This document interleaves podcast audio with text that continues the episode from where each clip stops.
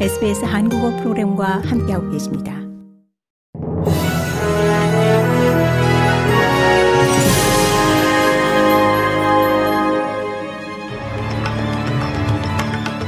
십이월 이십팔일 수요일 저녁에 에스비에스 한국어 뉴스 간추린 주요 소식입니다.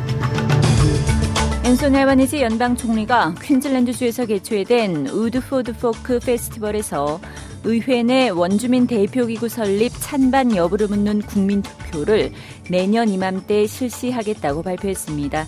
알바니지 총리는 의회 내 원주민 대표기구는 교육, 보건, 주택 및 정의 실현과 같은 원주민들에게 직접 영향을 미치는 사안들의 논의를 확실히 보장할 것이라고 설명했습니다. 뉴사우스웨일즈주에서 사흘간 육백 건 이상의 구조 요청이 쇄도하고 북부에서는 두 명의 십 대가 보트 사고로 숨지면서 여름철 물놀이 안전에 더욱 신경 쓸 것이 당부됐습니다. 물놀이와 관련된 사고로 앰뷸런스가 출동한 경우도 사십 건 이상입니다.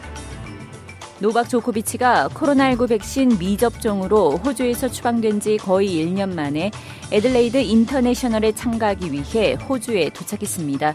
이후 조코비치는 이천이십삼 호주 오픈에 참가해 열 번째 우승과 더불어 메이저 대회 통산 최다 우승 이십이 회라는 나달과의 타이 기록에 도전합니다. 한편 새로 창설된 테니스 남녀 혼합 국가대항전인 유나이티드 컵 시즌 첫 대회가 내일 호주에서 개막해 십 일간의 열전에 돌입합니다. 어제 멜번을 출발한 발리행 제스타 여객기가 착륙이 불어돼 멜번으로 다시 돌아오는 일이 발생했습니다. 제스타 항공사는 더 많은 승객을 태우기 위해 규모가 더 큰 보잉 칠백팔십칠로 항공기를 교체했지만 인도네시아 규제 당국과의 소통 오류로 여객기 교체 승인이 이루어지지 않았다고 밝혔습니다. 이에 따라 제이큐 삼십오 편 항공기는 네 시간 이상 비행 후 착륙을 위해 하강하기 시작했지만 착륙이 불어대 다시 회항해야 했습니다. 고국에서는 오늘 새벽 경기 북부 일대에서 미상 항적이 발견돼 전투기가 출동했습니다. 분석 결과 해당 항적은 풍선인 것으로 파악됐습니다. 이 풍선 때문에 한국군의 최상위급 전투기 에프 십오 케이까지 출동하는 해프닝이 벌어진 것으로 비슷한 상황은 어제도 발생했습니다.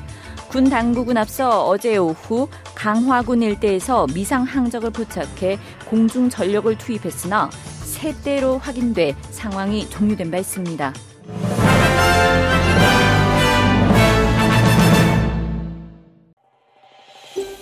더 많은 이야기가 궁금하신가요?